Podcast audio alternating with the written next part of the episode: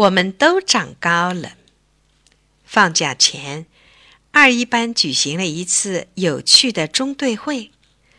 中队长李健在黑板上写了六个大字：“我们都长高了。”要大家根据这个主题发言。徐东向着皮球从座位上弹了起来。我长高了，瞧，我这裤子成了吊吊裤。大伙儿哈哈笑了。陶维说：“我也长高了。”原来我擦黑板要踮起脚尖，现在手一伸，全擦到了。张静说：“对，去年我给军属李大爷家擦窗户要站在凳子上，今年不用了。”同学们一个接一个的发言，有的说今年能帮邻居抬水啦，有的说下雨天。能背幼儿园小弟弟上学啦，说的可多了。这时候，只有坐在当中一排的胡万龙低着头，不作声。中队长提问了：“胡万龙，你长高了没有？”陶维还眨眨眼睛说：“谁说他没有长高啊？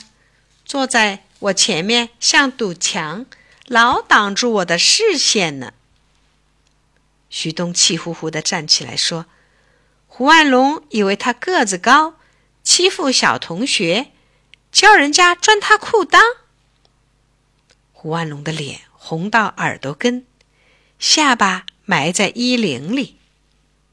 这时候，辅导员站起来说：“一年来，大家个儿长高了，学习和品行也都提高了。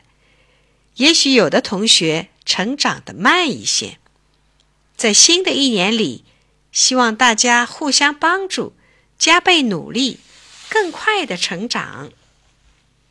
中队会在掌声中结束了，辅导员和中队长向胡万龙招招手，走向操场。他们一路走一路谈。忽然，一只羽毛球从胡万龙头上飞过。落在墙头上，两个女同学急得双脚跳。没等辅导员开口，胡万龙两手扶着墙，对中队长说：“搭着我的肩膀上。”中队长二话没说，鞋一脱，踏上胡万龙的肩膀，拿到了羽毛球。两个女同学连声说谢谢。胡万龙怪不好意思的搓着手。辅导员双手一拍他的肩膀，欢笑着说：“哈哈，胡万龙也长高了。”跟在后面的同学欢呼起来：“我们都长高了。”